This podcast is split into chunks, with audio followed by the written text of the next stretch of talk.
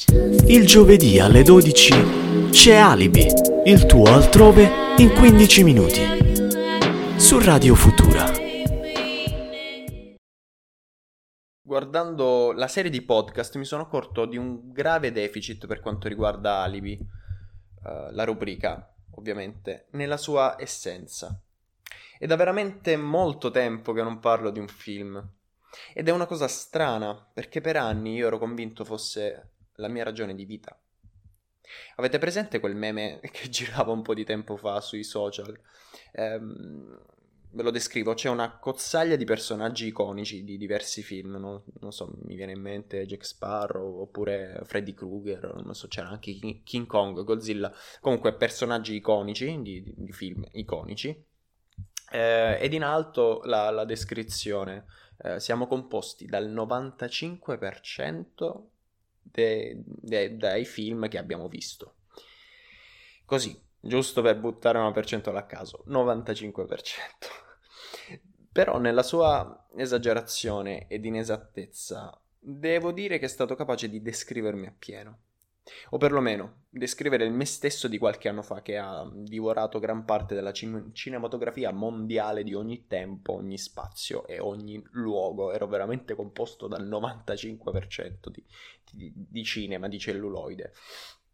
Ehm, perché per svariati motivi ogni tanto eh, sento che que- questo, questa mia ragione di vita, non so, mi abbia abbandonato per qualche, per qualche strano motivo credo di non essere um, così ammaliato ed affascinato come lo ero diversi anni fa. E... Ovviamente se qualcosa è oggettivamente bello, un film è oggettivamente splendido, io lo riconosco con, con piacere. Ma eh, non so, nella stragrande maggioranza de- delle volte il cinema non mi piglia più non so, credo sia, siamo in, in una fase da relazione stanca. Conviviamo, ma non abbiamo il coraggio di dirci che c'è qualcosa che non va. Dormiamo in letti separati, mangiamo separati, insomma, la relazione stanca tra me e il cinema è proprio questa qui. E soprattutto la, la mia controparte sente che qualcuno gli stia soffiando il posto. Ragionando in termini di meme, perché sembra sia questo l'andazzo oggi. Sono un po' quel ragazzo, avete presente il meme classico del ragazzo che si gira a guardare quella bella ragazza che per me adesso rappresenta la musica, eh, mentre il cinema mi guarda un po' contrariato. Ecco, dovrei aprire una rubrica di me che commento i meme con me dentro, potrebbe essere un successo. Comunque, evitando svarioni di un certo tipo. Credo di essermi svegliato da un magico torpore. Probabilmente preso a schiaffoni dalla realtà o perché crescendo magari si cambiano abitudini, non lo so di preciso. Ma per farvi capire il, il mio livello, eh, io ero una di quelle persone con la videoteca piena che ha speso dei bei soldi in DVD e Blu-ray eh, e che riguardava dei, i film decine e decine di volte per carpirne i segreti, eh, guardava la simmetria di una certa inquadratura, ma- magari mettendo pausa, magari guardando bene eh, come veniva costruita dal, dal, regista e dal direttore della fotografia. Guardavo la fotografia, um, cercavo di, di, di, carpirne i segreti della, della sceneggiatura, eh, guardavo ore e ore di, di contenuti speciali mm, e se necessario, eh, se veramente mi piaceva tanto, Guardavo addirittura il film in lingua originale. Parliamo di altri tempi. Non era una pratica diffusa come con l'avvento delle piattaforme di streaming e poteva succedere soltanto se, se um, avevi un DVD comunque o una versione on video del, del film in questione. La media di un film al giorno con approfondimenti su quella determinata pellicola. Insomma, eh, non stavo bene, parliamo di, di un invasato, di, c'era veramente un periodo di, di invasato del cinema che, che, ho passato nella mia vita e che si è concluso qualche anno fa. Uh, non che adesso stia benissimo, per carità, ma capite bene il tipo di incantesimo che il cinema aveva giocato su di me. Un tipo di coinvolgimento che mi ha sempre preso, fin da bambino, con, con i classici action movie, i duri da rete 4 per intenderci. Uh, I miei miti erano Bruce Willis, Steven Seagal, uh, Sylvester Stallone e Arnold Schwarzenegger per me erano veramente i, erano i quattro de, dell'Apocalisse. Eh, e mio padre, da buon amante dei film action polizieschi, mi ha introdotto in questo magico mondo. Um, e ho veramente dei bei ricordi a riguardo, lo, lo, ricordo sempre con piacere, questo mio lato un po'... Uh, un po' da duro di Rete 4, ecco.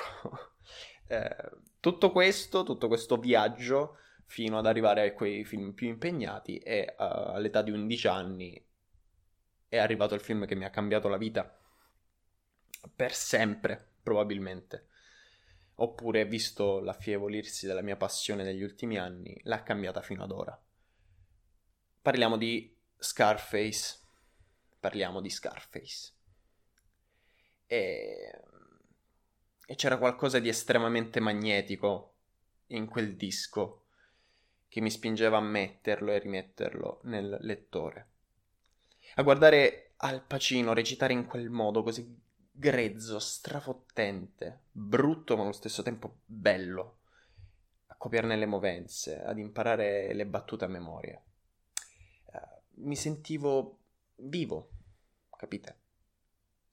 Ed è una sensazione strana ogni volta che mi capita di rivedere quel film. Mi è successo recentemente, da poco meno di un anno eh, sapere le battute che arrivano, capire dove, dove, arriva un certo sguardo, non so, è qualcosa di, di... ritorno sempre un po' adolescente quando, quando riguardo quel film. Contestualizziamo un attimo per i non avvezzi. Parliamo di Scarface, uh, un film del 1983 diretto da Brian De Palma con Protagonisti eh, Al Pacino, Steven Bauer e Michelle Pfeiffer, tra i più. Um, che a sua volta è un remake di un film del 1932 di, di Howard Hawks, sempre Scarface. Parliamo del, del classico plot, diciamo, da, da, da film, da, da, gangster movie, il cosiddetto Rise and Fall. Il protagonista che partendo dal basso arriva ad un, ad un top, arriva arriva all'apice di questa piramide e poi per una serie di decisioni personali, perché accecato dal potere, perde il controllo della situazione fino a quando le cose degenerano in maniera ormai ehm, irripristinabile, impossibile da, da, ritornare indietro. E questa è la storia di Tony Montana, interpretato appunto da Al Pacino, eh, che eh, è un immigrato, un immigrato cubano, si trasferisce a, negli Stati Uniti, a Miami, e intraprende questa sua carriera da narcotrafficante, da padrone del narcotraffico, del narcotraffico americano, fino a trovarsi invischiato in una, in una situazione molto più grande di lui e anche accecato dal potere che ormai ha raggiunto. Cade rovinosamente portandosi una spirale di, di, morte e portandosi anche le, le, persone che lo circondano. Ecco. Eh, non so, per me questo film è veramente ha un sapore particolare. Quando mi viene chiesto spesso qual è il tuo film preferito, è... rispondo senza dubbio Scarface, pur riconoscendo i limiti o comunque non... il suo non ruolo, diciamo, da... da... da colonna del cinema, non è il film, diciamolo. Eh, siamo molto onesti su questa cosa, non è il film, ma per me è il film, è, è quello che ha aperto definitivamente le porte ehm, ed è stato un, un, sogno ad occhi aperti per, per diverso tempo. Eh, probabilmente mi ha condannato ad una vita da sognatore, come, come spesso dico, lui e soprattutto Al Pacino che da allora è divenuto il mio punto fisso. Eh, per me che adoro la, la, recitazione e adoro soprattutto guardarla nei, nei film o, nei, o, a teatro, eh, per me è diventato veramente un punto fisso ed è stato anche il film che mi ha fatto capire che c'è una tecnica dietro, che c'è una recitazione, che c'è uno studio. Non, non sono delle persone che vanno lì e fanno il loro lavoro come magari credevo anche prima. D'altronde avevo 11-12 anni, voglio dire, il livello era quello. Però capite bene che è stata una svolta. Penso ce l'abbiamo tutti mm, nella nostra passione, diciamo, quel libro che ti ha fatto svoltare, quell'album, quel, quel film, uh, quel, quell'evento. Ecco, Scarface per me è un evento. C'è cioè un prima e dopo, un po' come la nascita di Cristo, cioè avanti Cristo e dopo Cristo. Ecco, per me Scarface, Al Pacino, è Cristo. Scusate la blasfemia. Scarface è stato quel passepartout che mi ha concesso di aprire le porte, lasciandomi affacciare al cinema come passione e ragione di vita. Mi ha aperto le porte di una villa colma di divertimenti, di pietanze varie, ma che adesso mi ha onestamente stancato e saziato, pur non avendomi saziato appieno, non so se mi spiego, pur non, non essendomi abboffato mi ha mi ha seriamente saziato. E quindi io, sazio e disilluso, mi presto ad abbandonare quella villa un po', un po' con i postumi, diciamo. Sto chiudendo la porta. Perché sono furbo. Perché so che prima o poi potrò infatuarmi nuovamente. Il cinema è veramente bastardo, devo dire. E so, so che potrà farmi suo nuovamente. Oppure perché sono tremendamente, tremendamente stupido e non sono stato capace di lasciarmi soggiogare da quell'incantesimo. Ora colleziono vinili, non colleziono più DVD e Blu-ray e mi affaccio a tutt'altro tipo di, di letture rispetto agli anni passati. Sono cambiato io, insomma, sono una persona diversa. Ma riconosco quell'adolescente cinefilo che divora ogni aspetto di un film quando davvero gli piace. Ogni tanto viene fuori quel fanciullino di pascoliana memoria a ricordarmi quale sia davvero la mia ragione di vita, anche se adesso sono impegnato a fare ed amare qualcos'altro. Chissà, probabilmente potrei riabbracciarmi sotto forma di un altro film o di un altro attore, così come lo è stato per Scarface ed Al Pacino.